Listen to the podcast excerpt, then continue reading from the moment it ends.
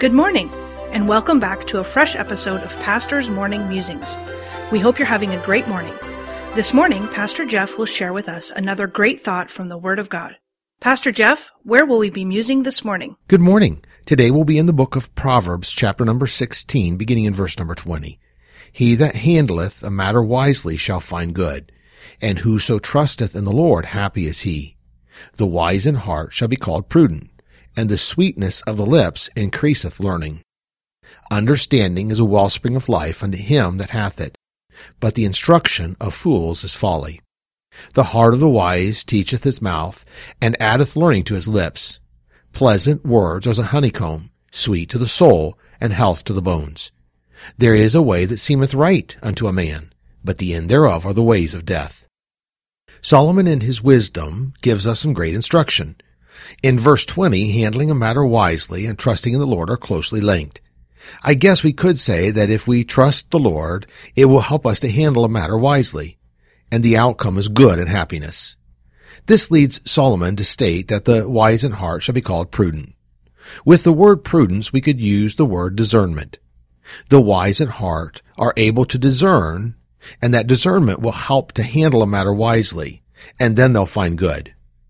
This wisdom is based in trusting in the Lord. Not only will the wise in heart be called prudent, but the sweetness of their lips will increase learning. This learning is not simply for themselves, but it's also for those they are in contact with as well.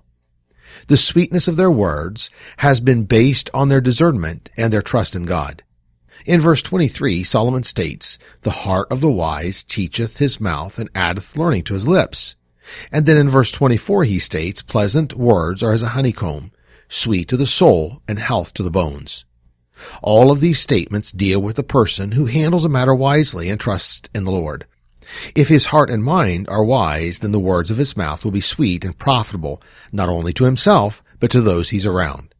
In all of this, Solomon tells us that there is a possibility of not handling a matter wisely. That is, doing that which is right in your own eyes. Verse twenty-five, he sums this up, saying, "There is a way that seemeth right unto a man, but the end thereof are the ways of death." All of this wisdom Solomon is teaching boils down to doing that in which is right in your own eyes, or trusting in the Lord. The one who is trusting in the Lord, and thus handling a matter wisely, is one who does not do that in which is right in his own eyes, because he's trusting in the Lord. These are some great thoughts for us to muse on this morning. So let me leave you with this prayer for today.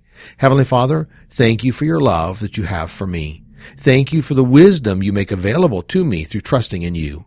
Help me today to live in your wisdom, and may the words of my mouth be sweet to the hearer and to my life as well. Amen. The preceding program was produced by Doctor Jeff Harris, pastor, author, and chaplain. Please tune in again tomorrow morning for another fresh episode of Pastor's Morning Musings.